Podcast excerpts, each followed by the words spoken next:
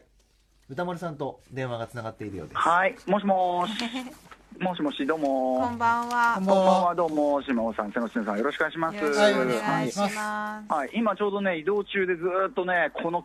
ここまでのね、ひどいくだり聞いてたんですよ。はいはい。すいません。もう、一体な、どういうことなんだっていうね、なんで急にこのうんこの話してるんだっていううんんでね。この話じゃあ、おしっこの話。話だよ。めっちゃしっか失り礼だな。ねえ、え、うえ、うんこじゃない、うんこだよね。うんこおじしゃっこ、ないおしでっすこ。。うんこじゃないの。おおししっこです。っこ、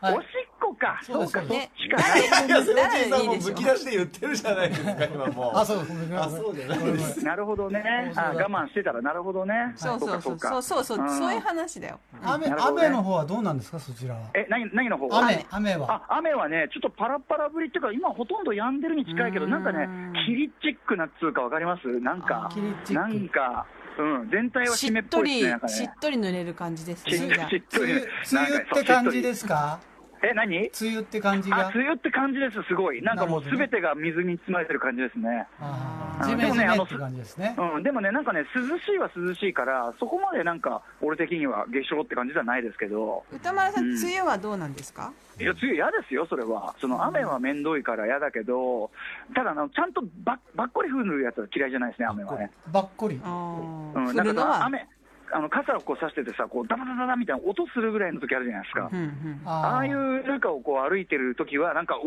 わーめーみたいな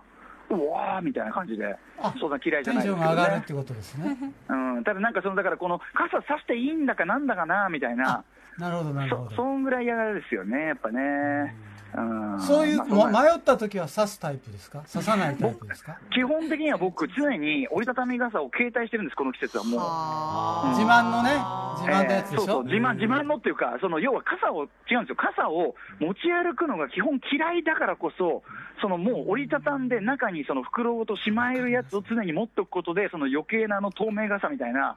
あれを持って悪かず済むみたいな、そういう感じなんですよ。持つ持たないを考えたくないと。もう持ってそうよってだねいうあことであすねと、あ。とね、そのね、いらなくなった、刺してない状態の傘をぶらぶらして、しかも安い傘でみたいな、それが嫌なんだよね。わかりますなんかその、ーまあ、わからないでは言なっいて。ることはわかる。うん、そうそう、そういうことなんとでいすうこよね。とは、歌丸さんは、あ、う今ん日もう雨降ってるなと。で、お出かけしようって時も、折りたたみ傘で行くんですよね。まああーそうですね、だからそのそういう要こすとるに途中でやんだりとか、そうそうそう建降っ物てよがあ降のってもう前が持ってるってことでしょえ、何、何降ってよが降って前が持っているっていうことです今よ日ね。この季節はね、特にね、冬であのちゃんと天気予報を見て、絶対降らない流れの時は持ってないですけど、使った後は干すんですかちゃんと。干します、干します、だから、あのしないとね、それ気づいたんだけど、ちゃんとあのケースとかも裏返して干さないと、マジ臭くなるんですよ、ああ、そうですね。だ確かからに。ね、結構こまめに干さないと、それはね、ダメはダメでえ、す、歌ね丸。さん、どこに干すんですか、いつも。何干すって何あの、どこに、その折りたたみ傘を干すのか問ど題。こって家のどえ家のどこいや別にあの廊下とかリビングの隅とかまあ腕だったら玄関ですねあ、玄う関。んリビングリビング。リビング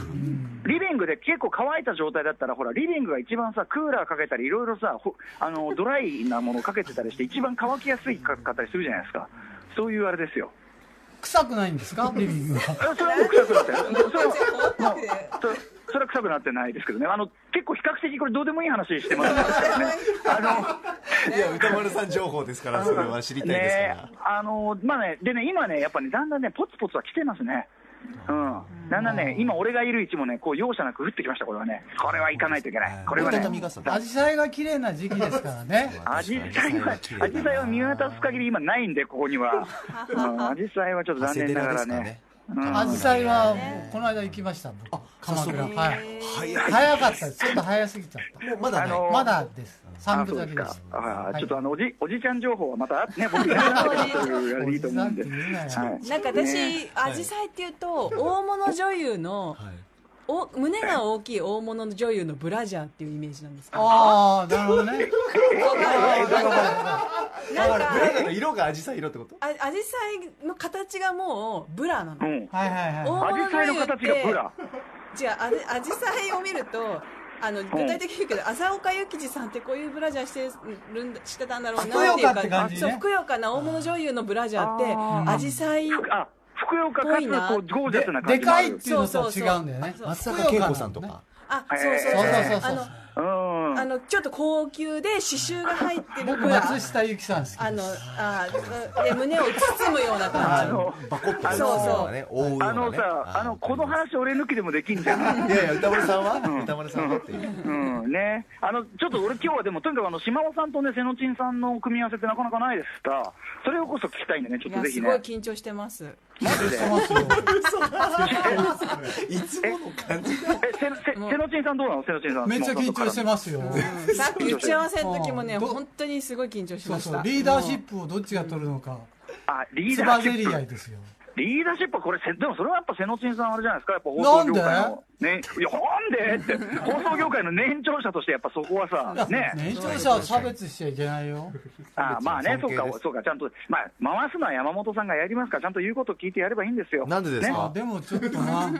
お通じ良くなんいらでですかじゃないだろう、山あ本ーそうだね。君。何言ってるの便秘気味なんだって、山本えさん何。山本さん、何気便秘、便秘。便秘気味、うんあこれね、俺ね、あのね、誕生日にハシピーからね、うんあのー胃腸の、そのなんていうの、こういい感じのさ、菌をこう、なんていうの、入ってる、うん成長剤、一通りもらって、要するにその中で一番自分に合うやつを見つけてくださいって言って、今、一個一個試してるわけ、1週間ずあつ。でそれのためのやつだ。そうそうで今、それをやってるんだけど、うんどれが一番合うか置いといても、お通じめっちゃ良くなりましたよ、やっぱ。え、ビオフィルミン的なああいビうオフィルミン系、成まあ、そういう系統、そういう系統、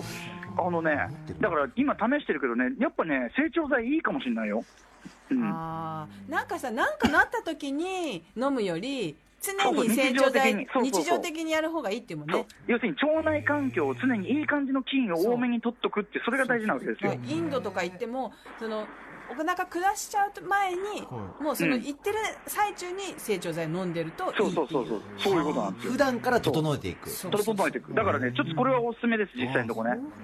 うん、私、ほら、大腸憩出炎再発し、ね、あの、一応するかもしれないやつで、やっぱり便秘が一番適らしいんで、うん。だからね、そ欲しいこもはいいよね、欲しいもん欲しいもうんん。というね、一口情報、一口うんこ情報をやったところでは、もう言ってよろしいでしょうか、これ。言うなっつうの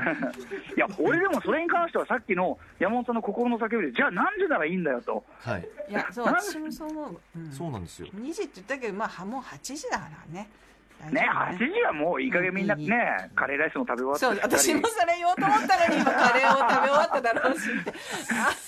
え、 歌丸さ本ん当違うになうん歌丸さんまたやりましょうね誕生日会え、誕生日会、うん誕生日会、あ、いいで前すね回のねあれ面白かったもんね。う楽んしかったありがとうございます。ははいい。まあそんな本題でじゃあ行きますから。はい。よ名残惜しいですね。うん、またまたすぐはねい、一週間巡ってきますからね。ははいい。ということで、あの、島尾さん、瀬野ちんさん、よろしくお願いしよまろすし。くはいはい。で、山本さんもよろしくお願いします。リスナーの皆様、失礼いたします。頑張ってお仕事をはい。明日、ライムスター山形ライブです。皆さんお越しくださいませ。失礼しまあすいい。ねて山らっ形しゃか何があんだきりたんぽさくらんぼ。いいですね何食べるんでしょうね、歌丸さん。うんともう一回電話かけて聞きたいけど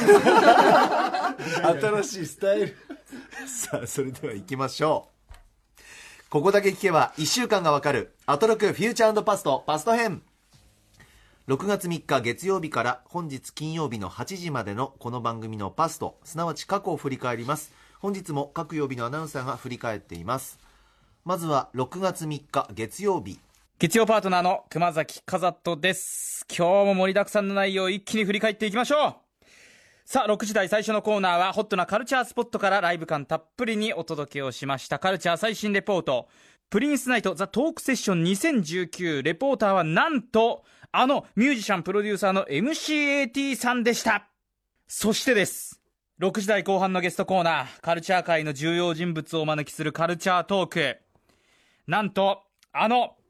桑島智樹さんがお越しになりましたまさにグラビア界のトップカメラマンです宇垣美里さんのファーストフォトエッセイ「風を食べる」の写真を撮ったあの人と言ったら分かりやすいかもしれません今私桑島作品目の前でたくさん見ております真剣佑さんかっこいい池田エライザさんセクシーだなただ何万人何万ショット何十万ショット撮ってきた桑島さんが宇垣さんは取られうまいんだと評していました。あの桑島さんに褒められるなんていいな私にとっても最高のひとときでした続いてはこちら7時台はスタジオライブや DJ をお届けする音楽コーナーライブダイレクト R&B ボーカルグループフルオブハーモニー FOH のお三方そして FOH と一緒にお二人のゲストもお越しいただきましたあや AKA パンダさんそして DJ あげてつさん計5人でライブをしていただきましたいやもう本当にですねしっとりと甘い声で歌い上げるその一方で歌丸さんとは窮地の中この掛け合いでの愛らしさというのもまたこれ素敵いろんな面を楽しむことができました8時台は世界の見え方がちょっと変わるはずの特集コーナー「ビヨンドザカルチャーエルトン・ジョンの歌詞の世界特集 by 町山智博ということで CM の曲になんかも使われていますエルトン・ジョンの曲なんですけれどもこれ町山さんの話を聞いてその歌詞の内容を改めて見てみますと私のイメージとのギャップっていうのにものすごくびっくりしました。エルトン・ジョンさんのこう、儚くもまた美しいその人生というのも、えー町山さんの解説でよくわかりました。そのエルトン・ジョンの電気映画ロケットマンは、この夏8月23日から日本公開です。最後に、今週おすすめのグラビアアイドルとして紹介したのが、田中誠さんです。あの、大人気漫画、ワンピースのキャラクターに扮したグラビアを披露しています。しかも、これが初めてのグラビア。普通のグラビアもまた見てみたいですね。ていうふうに言ってます了解あ、田中誠さん。ああ綺麗な人方ですうわねすごいキリッとした感じのタイプのあセノチンさんちょっと好きそうな感じじゃないですあから好きです。私も好きですね。はい。いいななんかこうキリッとした目っていうかねはい。ちょっと強めの感じはい。いいですね。えー、熊さんありがとうさあそれから本当に月月から次へと出てきたのね。尽きないんですねやっぱりねえ、うん昔いなかったよこんなにあ結構限られた感じでしたグラビアの限方られへてましたよ。え、はいそれはなぜなんだろう芸能界自体どうどうそのジャンルがまだまだだったうんどうなんでしょう。へえ今豊富ですもんねインスタグラムでもうたくさんの人がもうアップしてま自すもんね信がやっぱりあるんじゃないですかね今の人の方が見られる自信が。ああ見られ慣れてる見見らられれ慣慣れれてているっていう、はいまあ、スマホもありますしねうんそうかもああとメールいただいてますこれはカルチャートーク、えーラジオネーム洗濯機洗い戸付近さんからです、えー月曜日は桑島智樹さんをゲストに迎えたカルチャートークで熊崎さんの熱い思いが爆発したところが良かったです宇垣さんの撮影では6000枚の写真を撮り彼女は撮られうまいとにかく決まるやっぱり決まるといった名言も生まれ貴重なお話が聞けました熊崎さんのグラビアへの熱い思いがいつも以上に増幅し興奮した様子にもしかしたら熊崎さんはグラビアアイドルに会えるよりも桑島さんに会えることの方が嬉しいのではと思えるくらい感激しているのが伝わってきましたということですね、うんまあ確かに宇垣さんの話の時にも「取られうまい」ありましたね暑かったですよね熊崎さうんん熱かった熊崎君は自分で女の子の写真を撮ろうとは思わないんですかね撮ってるんじゃないですか撮ってるんです かわかりません想像です なんで そんな何回問題発言じゃない ですか大丈夫ですか撮って適当なこと言ってだけ ど確かに昔とかそういうの好きだったのかななんかあー確かに聞いたことないですねカメラ趣味だったとか、そうですね確かにないですね、でもアート鑑賞みたいな気分なんじゃないですかああ自分ではね芸術作品やらないけどあー見る目はあると 見る目は自信があるんでしょうねうん桑島さんはダマフルリスナーだったんですもんねもう熱心な、私、結構前にフェイスブックで申請が来て、あらなんか取られるのかなと思ったらなんかすごいドキドキしてこれは承認していいのだろうかダイレクトメッセージが来ちゃうんじゃないかと思ったらオファーがなんかあのリスナーっていうのをなんかなんかツイッターかなんかで見てあそうでしたか承認ってなりました 撮りたいですって言われたらどうします島さんまあ、うん、いいかなえ島さんのグラビア見たい人いると思う絶対、ええいますよねいるよいるよいます欲よしいもボディだよ今 あ欲しいもボディ星もぽいいろんな意味でよくわかんない噛めば噛む可ほ愛いど可愛いってことなんですかうーんまあそうですね。ちょっと乾いた部分もあ り、乾いた部分もあり、ちょっとなんていうか、芋感っていうかね、ちょっとこう、寸胴な感じ。寸胴うんいやーもう本あ当でねも。星芋ファンもいるからね、そうだよね。星芋は。確かに好き好きですからねはいね、でも、うんまあ、 まあ、まあいいよ、その話はいい よ。でもさ、村井さんもさ、町山さんとね、こう、ほうあの。放送でこう共演できるっていうことでこうね熱くなられてて、そうです熱ねい月男が興奮してる月曜日っていうイメージです なるほどエルトン・ジョンエも良ルトかっン・ジたョンだですしねねあでエルトもンジョンメールもらってます、はいえっとラジオネームジムキャノンさん今週月曜日町山智博さんのエルトン・ジョン特集とても面白かったです特にエルトンの非常に辛い体験が創作活動につながっているということで歌丸さんが悪魔に魂を売るような世界ですね嫌ですねとおっしゃったところにすかさず町山さんが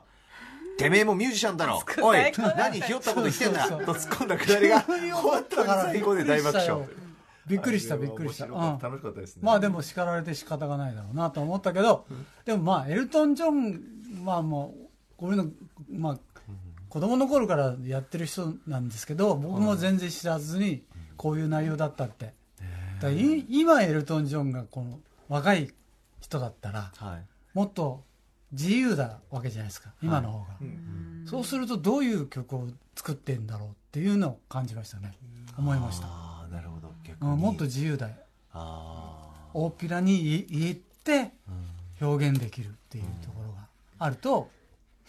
ーでも逆にそういう境遇だからこそ生まれた名曲もまああるしとそうかもいちろんろんなことを考えさせられるあれ島さんうんとか言っていやいやいやもう全部泣いちゃった全部いちいち泣いちゃいました切ないよ、ん本当にねなんかあのね本当和田アキ子さんみたいになっちゃったこうなんか なんていうのなんていうわかるハンカチの端で目の端をこう押さえてましたいつももうエルトーンってアイラあのアイライン気にしなレイちゃんみたいな感じでエルトーンっつってアイライン気にしてたそうそうそうどこで聞いてたマんだろスうカラとか気にしながら出先でもうもうもう泣いちゃったそうですよね切なかったですよね切なかった僕の歌は君の歌とか流れたじゃないですかあー僕名曲で大好きだったんですけうどんいろんな大好き方がカバーしててえそんなシチュエーションでそんな感じで歌詞渡したのみたいなね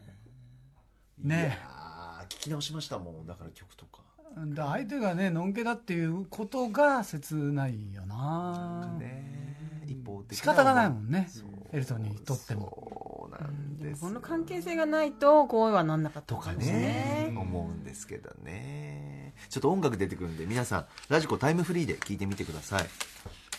さあ続いて6月4日火曜日です火曜パートナーの宇垣美里です。令和最初のサンリオ総選挙、1位はキティちゃん。推しのキャラクターによって世代が分かって面白いですよね。私はやっぱり、マイメロディ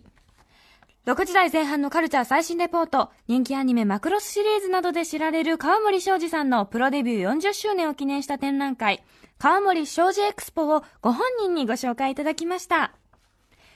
そして6時台後半のゲストコーナーカルチャートーク。アニメ評論家の藤津亮太さんに著書プロフェッショナル13人が語る私の声優道についてお伺いしました。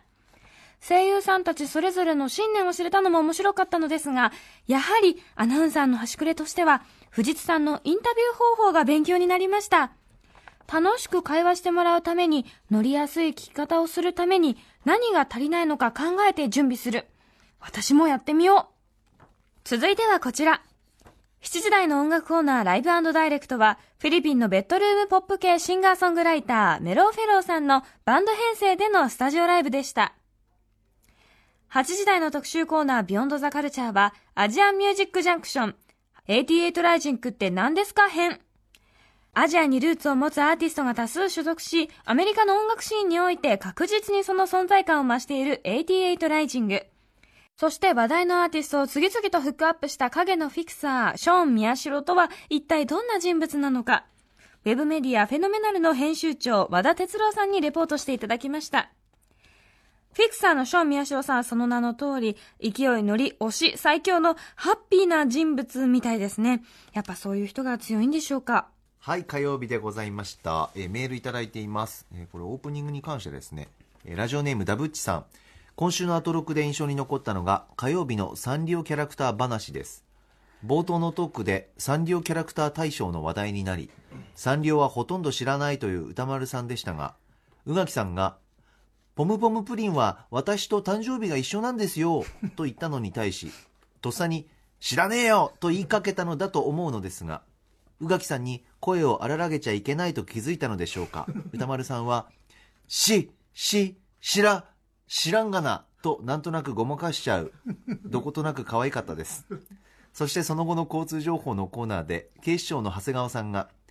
子供の頃キキララが大好きだっうんたとぶっ込んだのをきっかけに、なぜか他のキャスターの皆さんも好きだったキャラクターを発表してから交通情報を喋るという流れがとても面白くてさすが TBS ラジオが誇る交通情報キャスターの皆さんだなと思いましたあここあそうだったかあー、うんこんな展開だったんですねそう私もここ気になりましたよかったですよかったですか、うんえ自然とそうなったんですからねそうそう自然とやっぱりそうなの女性はね女性女性はね あるんですかね、ありますよ長いですねサンリオもうーんね今松之丞さんがねサンリオとコラボしてへあのグッズ出したりしてますよねピューロランドでもなんかやったのかなえ神田松之丞さんですかそうですえターボーみたいなのやつで可愛いのよえーやってますよ TBS ラジオの番組されてる神田松之そう丞さん松之丞さんがやっえてー、ますサンよリオの漢字を持ってらっしゃるんですか神田松之丞さんそそれがいいんじゃないあギャップ というそうかそうそう、漢字を持ってらっしゃるええあなんか島尾さんの この欲しいもに聞きますかこのさ好きなサン リオあるんですか島尾さんゴロピカ丼えゴロピカ丼うんゴロピカ丼か半魚丼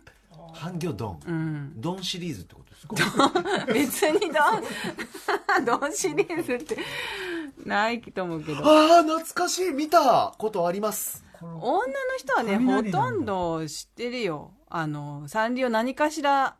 だっていちご新聞とかさドリフの雷さんままあ見たみたいなじ感じですねピンクと緑と青の髪の毛の雷様、今高木ブーさんのインスタグラム面白い ですよえどうなってるんですかえどうなってるんですか見ます見ます昔の写真とかアップされてて、高ね、木ブーさん、はあい昔の、インスタねそうそうインスタね、えインスタ始められてるんですうね、ん、山崎徹さんもやってます よ山崎徹さんももういいですよへーすごいなああの山里さんじゃなくてね山崎徹さん の、はい、いいですよ山崎うん島尾さんは高木ブーさんはいや高木ブーさんのインスタああ何言っていいこよれそうそうそううわね、本い当だいいい写真ハワイ行った時の写真とかすねごいなあイカリアさんとか、加藤茶さんとか、すっごく若い時のでもブーさんって元ボクサーでしょえすごい強いんですよね本当はそうなんですかえーそ安藤忠雄さんもそうですよねあそうそうそう安藤さんあとねあれも好きあのバットバツ丸あー知ってるさすがに、ちょっとなんか不愛想な顔してるやつですよねそうそうそうえいやいやーいや結 構ね島尾風味がすごい意外に出るね私いやーなんかセロチンさんとど うどうしようと思ってたけど出るね意外出してくれてるねいや1年目だからちょっと緊張してたんですけどね1年ぶりですもんねねえ確かになそれ隣でねでもね打ち合わせ楽しかったしね楽しかったねあれでちょっとうんあれを載せたいとか言ってたよあねの感じで行きたいですね確かにね私爪楊枝で歯ほじくってましたよね私はいずっと気になってましたずっとなん か山本さん気になってるんだろうなと思ってはいあれあれからさうんあのなんていうのまあいいか何ですかあれ何撮ってたんですか何何食べたんですか玄玄米歯に玄米ですさあ続いて6月5日水曜日です水曜パートナーの日々真央子です。6月5日の放送を振り返りましょう。6時台前半のカルチャー最新レポートでは、エゴラッピンのニューアルバム、ドリームベイビードリームのジャケット写真を手掛けた野村咲子さんの写真展、ドリームベイビードリームの私日々真央子による突撃レポートでした。開催場所となっているのは下北沢徒歩5分くらいのえカフェバーキャンドルカフェラボラトリー12なんですが、本当に素敵なカフェ、そしてあのバーになっています。あの展示ももちろんなんですけれども、そのお店もとっても素敵なので、皆さんぜひ一度足をお運びくださいませ。あと6メンバーでも行きたいな。6時台後半のカルチャートーク、映画ライターの村山明さんに、おすすめの劇場未公開映画を紹介していただきました。今回紹介してもらったのは、くすぐり、消えた16ミリフィルム、そしてザ・ライターです。ドキュメンタリーだからこそ、ちょっと怖くてゾッとする、でもグッとくる、そんな作品を紹介していただきました。そして続いてはこちら。7時台のライブダイレクト、5月22日にニューアルバム、ドリームベイビードリームをリリースされました、エゴラッピンのスタジオライブです。もう聴いていて、とにかく、その歌声で、そのメロディーで溶けていってしまうような、そんな心地のいい時間でした。まだ聴いていない方は要チェックです。8時台の特集コーナー、ビヨンドザカルチャーでは、人気一流声優の花澤香菜さんと、アニメ評論家の藤津亮太さんをお迎えし、同じ声を使う仕事同士、声優さんとアナウンサーのスキルの違いについて迫りました。改めて、花沢さんのお話を伺いながら、藤津さんの解説もいただきながら、声優さんってすごいんだなぁというのを実感した1時間でした。花沢さんのこのキャラ、そして台本との距離感、とにかくロジカルで非常に細かく丁寧、本当に目から鱗でしたし、その演じ分けるというその瞬発力を目の前で、もうまざまざと見ることができました。その鮮やかな違いにも驚きましたし、本当に鳥肌が立ちました。そしてさらには声優さんである花沢さんにアナウンサーとしての原稿も読んでいただくという非常に新鮮なシーンもあったんです。まあ、何よりですね、私、日々真央子、二人並んで花沢さんと一緒に台本を片手にマイクを前にして読むことができた、お伝えすることができた、本当に何よりも光栄な場所でした。お疲れ様でした。水曜日でございますが、いかがでしょうか。うんちょっと気になったのがはい。カルチャー最新レポートで日比さんがえっ、と野村咲子さんの写真展に行かれたという時に、箕はい輪田さんと行ってきたってあ、そうだおっ。しゃってたんですよミねノディレクターと。 2人で行ったのかなと思ってね二人じゃないですか。二人です。なんか箕輪田さんさ や約束じゃないと思って私もちょっとピクッとなりましたね。ねねあれなんかさあれって。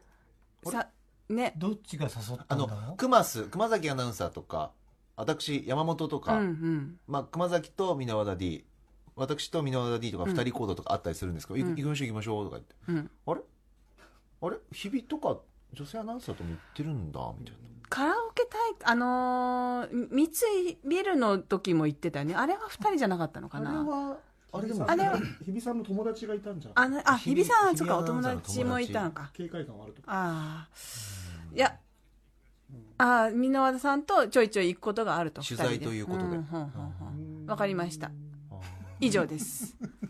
箕輪田さんいないらしいんで何も検証ができない、まあ、ちょっと気になってるっていうそうですね。うん、別にどあのなんていうんですかあのまあフリーセックス的には別にありなんですけどそんな敵で はないです。その敵はないですけでど。も、あの、なんていうんですその時か、はあの、私のフリーセックス感の中では、それなしです。あの、箕輪田さんは、ちゃんと日比さんを守ってほしいと思ってます。守る方しですよねそ、うんそっち系で気にしてるというよりは、なんかこう、日比さんを連れて歩くっていうか、二人でいる時の箕輪田さんの、なんていうんですかね、マインドが気になるって感じですかね。表情とか、ようそうそうそう、表情居とか。心地とか。そうそうそうです。あーどんな顔して歩いてるうのん、そうそうそう。女性アナウンサー連れて歩いてるそうう俺んみたいな感じになってねえかっていうこそとうそうですね。女子アナとっていうね。でもまあでそも、これ幸い、あの、皆さん今いらっしゃらないっていうことなんで、今ねあの、これから監視していこうと思います。スあタジの、オにき聞いてないでしょこれはき、あ、聞いてないかもしれ聞いない。あてようがいないですね聞いてまいがどっちでもいいですけまあどねもうんじゃあ、こでれもはな監ん視か対象に。それ島尾さんの提言で、い今後そういうなんか裏行動みたいなのがあるならば、はい番組のインスタに上げてほしまあいですね裏じゃなねえんかパシッとって言写うだ真ろう撮けどっねて彼はこんな感じあーなでするとほど。うん。うんはい公開わかりました。はい怒っあ、すごい怒ってるって言ってましすた。ごく怒ってる向こうに行ったって箕輪田ディレクターなんではいさあ続いてメールいただいています、こちら特集に関してラジオネーム南向きの鳩さん今週は水曜のビヨンドザカルチャーのアナウンサー VS 声優フィーチャリング花澤香菜さんが素晴らしかったですうん冒頭の花澤さんの語りですぐに引き込まれました花澤さんと日比アナが共演した後に、それぞれの役を入れ替えて再度演じた時は、すごく興味深かったです。二人ともきちんと役を入れ替えて演じていましたが、花澤さんと日比アナとで違いを感じました。日比アナは演劇少女らしく2つの役を演じ分けられていたと思います、えー話し方などは変わっていますが所作には日比アナが残っている感じがしました花澤さんは少し次元が違っていました役を変えるのではなくキャラが変わっていました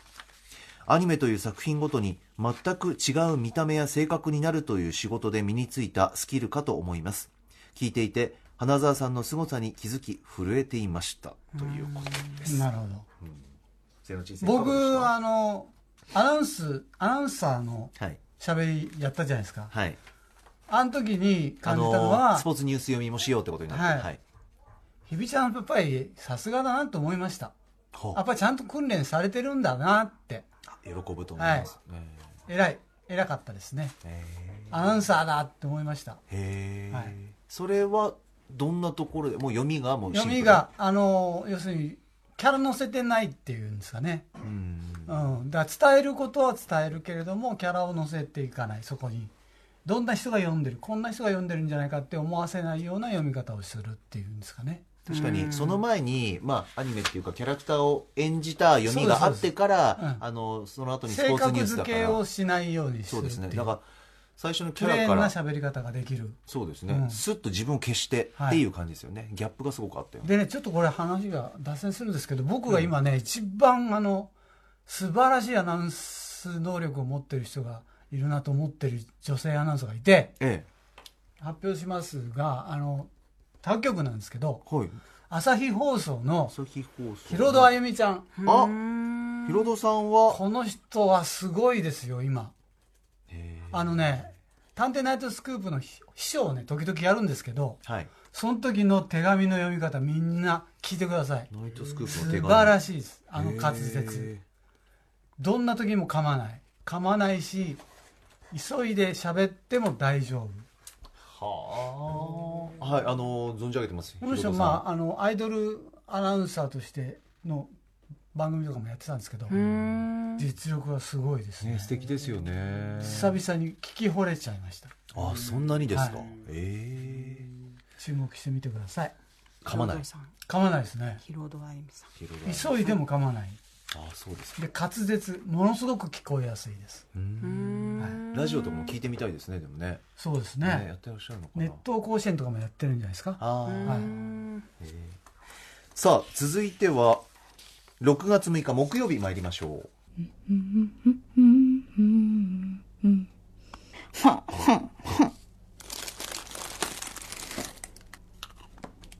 でも名探偵ピカチュウめちゃくちゃ面白かったです。ピカチュウ超可愛いじゃないですか。もう感動しましたね。ピカピーっていう声がアニメ的な声優さんっぽい感じだと思ってたら、あの感じもアメリカで受けるんだっていう。全然制作者でも何でもないんですけど、やっぱり日本人として誇りに思うポケモン。あとびっくりしたのがカラカラって母親の頭蓋骨かぶってるんですね。あれ衝撃的でした。怖っみたいな。あすごい、こっち第6スタジオじゃないサブの方でカラカラの頭蓋骨についてすごい議論が巻き起こってるんですけど、もう6人ぐらいでカラカラの爪甘い説みたいな話してる。AD 松重くんが誰がカラカラに頭蓋骨をかぶせるんだって話してます。ハスピーさんが骨の状態にどうやってするのって話してます。でもさ、あの後カラカラ多分大きくなるわけじゃないですか。お母さんの頭蓋骨まで。頭、8切れバーンってなっちゃうけど、その時は脱ぐのかな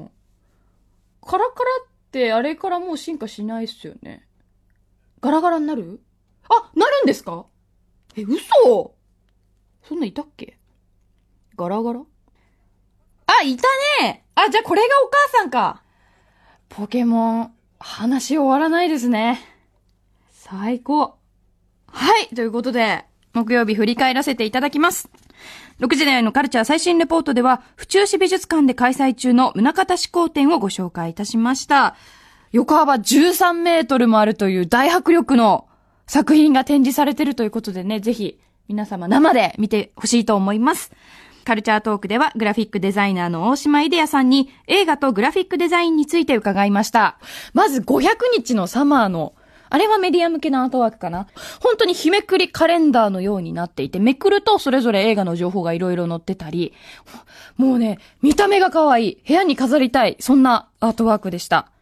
邦画もいろいろデザインされてるみたいなので、そういう話も聞きたかったなと思いました。7時台のライブダイレクトは若干16歳のラップアーティスト、サナリさんのスタジオライブをお送りしました。もう、素晴らしいというか、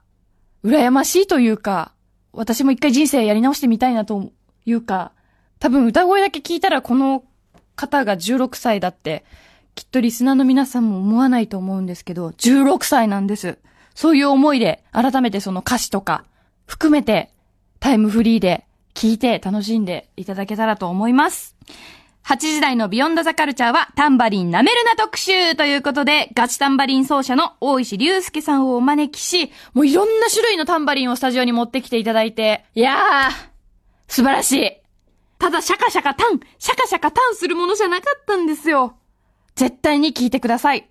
そして、カラオケに行ったら、シャカシャカタン、シャカシャカタンじゃなくて、真似て、やってみてください。そしたらもしかすると、モテるかもしれません。ということで、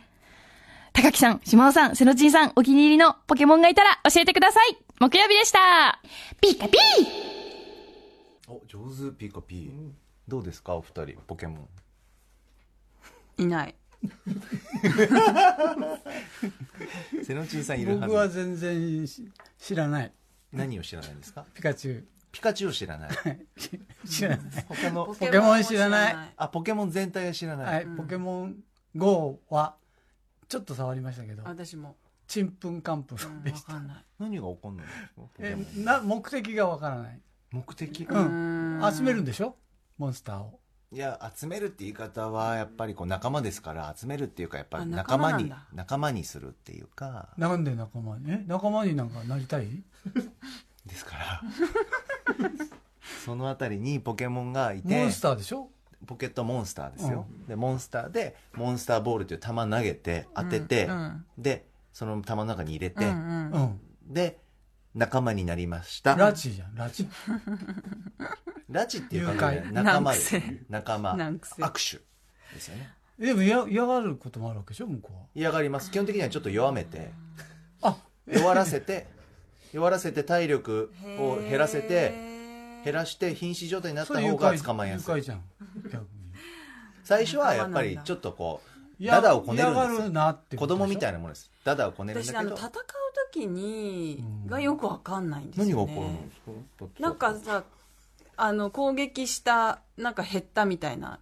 HP が減るでも全部さ向こうのさじ加減じゃんそうそう向こうっていうのはえっと作った人、作った人のそうそポケモンの制作者う、うん、ゲームを作ったさ人じ加減っていうのえだってなこんいかつさよりこっちが強いっていうのをその人が作った人が決めるんでしょあと攻撃してもさ別にさ1なんていうのあの1秒のうち何回連打できたらすごいとかそういうんじゃないんでしょそういうのじゃないです体当たりだったらどれくらい HP を減らせるかとか相手うのん決まってるち攻ょ撃っとよく力わかんない減らすのは向こうのさじ加減でしょ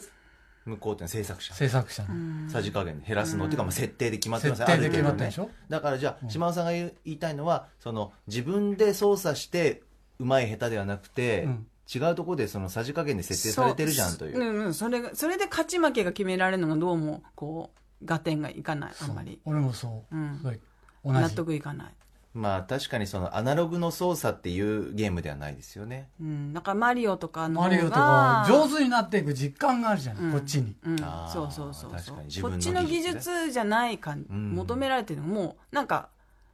ねうんルーレット的な ね確かにそうですねそうするとやっぱりお二人はポケモンあんまりやらない方がいいんですねそれをうんいやだからやってないですやってるやってないそうスマッシュブラザーズとかあ格闘ゲームとかああいう方がいいですねだからちゃんと自分の技術で、ああいう方がいいです戦ってそういう方がいいでうんす、そのピカチュウも出てきますからそういうテトリスああじゃあもうテトリスとかねボコボコにしてやりますテトリスとよかうんあとぷよぷよとどかうぞ、うんどうぞ、うんどうぞ、ぽぽよぽよとぷかよぷよねそういうので、うんそうする納得されつてむつむとかねつむつむと、ん数読もいいよ数読数読数読ね、数読なんて自分の頭の回転ですごい試されるから自分を大事にしてタンバリンなんですけど、 メールいただいてます。メール。えっ、と、ラジオネームひょっとして、えーネゴシエーターさん。えー今週のアトロック木曜日のタンバリンなめるな特集、めちゃくちゃ面白かったです。うんタンバリンは小学校で使うか、カラオケで見るかくらいの感覚だったので、そもそも打楽器という認識や多くの種類があるという知識がありませんでした。いろいろなタンバリンを演奏してもらった時に、一つ一つの音色の違いにも驚き、歌丸さん、うないさん、大石さんのセッションでは、種類は違えど、同じタンバリンでこんなことができるんだと、本当に目から鱗といった感じです。インスタグラムの動画も見ましたが、大石さんのテクニック自体が半端なく、自分のタンバリンの見方が大きくアップデートされた気がします。ということですね。はい。タンバリンってみんな知ってるじゃないですか、大体。はい。でも、あんまりやってないでしょ一生懸命。カラオケで触れるくらいかうんですよねう。ん僕はね、あの、それに近い、みんな知ってるけど、やったことないだろう楽器をやっ、やらされたことがあるんですよ、昔。え小学生の頃なんですけど、そういう授業だったんですか君はその楽器の天才だから、へえ学校としてそそのが楽器を買ってあげるっつってあまりにも買ってもらっ上手だから。たそうですティンパニーを買ってもらいましたティンパニーって太デ鼓みたいなィやンドンディンドンです天才天才だからはいンティンパニーをやりなやりたまえって言われてつああの、鼓みたいな、太鼓みたいなやつですよね、ティンパニー。 2個ですねティンパニーって言いますよね。あの要する2に個か。はいお椀みたいなやつですえ、瀬野さん、それどこでまず披露して認められたんですかそれは、えっと、まず授業であ叩いてあ。は君はうまいと買ってあげると学校学校が買ってあげると言って買ってもらってであの劇場までし出ましたえはい劇場はい劇場にあ。え、コンサートみたいな。コンサートうん小学生のコンサートにえ、あれソロで披露するんですかソロじゃないですみんなと一緒はにい吹奏楽ブとロかスと。ブラスバンドでへデえ。ィンド。ンディンドンって言ってディンドまンししか言わないでも。た そうなんです人生ディンドンしか言わないんですけどね難しくなさそうですね。難しいんですよそれが叩き方どこ叩くかで違うんですはいでも、そう、どこでた叩いたことないでしょみんなティンパニーなんてティンパニー島さんありますいやない全然ないうんこのなんか音楽の授業ちょっとふ遊び半分で触れたくらいかな、んでもどこでどこ叩くかっていうとこのタンバリン特集ものすごくハッと思ったのがタンバリンでも演奏できるんですねメロディーそうだよねねすごくなかったですか、あれ、すごいすごいあれは発見だったななんか舐めてましただからシンプルに本当にうんタンバリン、そうそうそうそうリードタンバリンとか言ってねあのあのギャグでやってたじゃないですかスパイダースとかが井上順さんがああスパイ彼ダーはスは知ってるリードタンバリンってリードタンバリンってリンタンバリンは一つしかねえのにっていう、まあ、ギャグなんですけどあそういうものかとシャカシャカシャカシャカタンタンかもと思ってたら違ったな、にでも100円ショップのさタンバリンでもすごいーうんねはいはいぎ音出してたしね 音出してたしねごめんなんか絞り出してすそんなごいですよね ごめんそんな こともこの後フューチャー編です来週1週間の予定ですでは来週1週間のアフターシックスジャンクションの予定を一気にお知らせしますまずは6月10日月曜日6時台のカルチャートーク月1レギュラープロレスラーのスーパーササダンゴマシンさんが登場7時からのライブコーナー結成10周年アニバーサリーイヤーアイドルグループ私立恵比寿中学のスタジオライブ8時はノーナリーブス西寺豪太さんによる洋楽スーパースター列伝プリンスの外仕事編です続いて11日火曜日6時台文筆家の岡田育さんが登場著書「40歳までにこれをやめる」について伺います7時からは 4, 人組ヒップホップグループオドフットワークスのストスタジオライブ8時スーパーやドラッグストアが独自に作ったオリジナルテーマソング通称ストアソングについてストソン研究家棚橋りっかりさんに伺います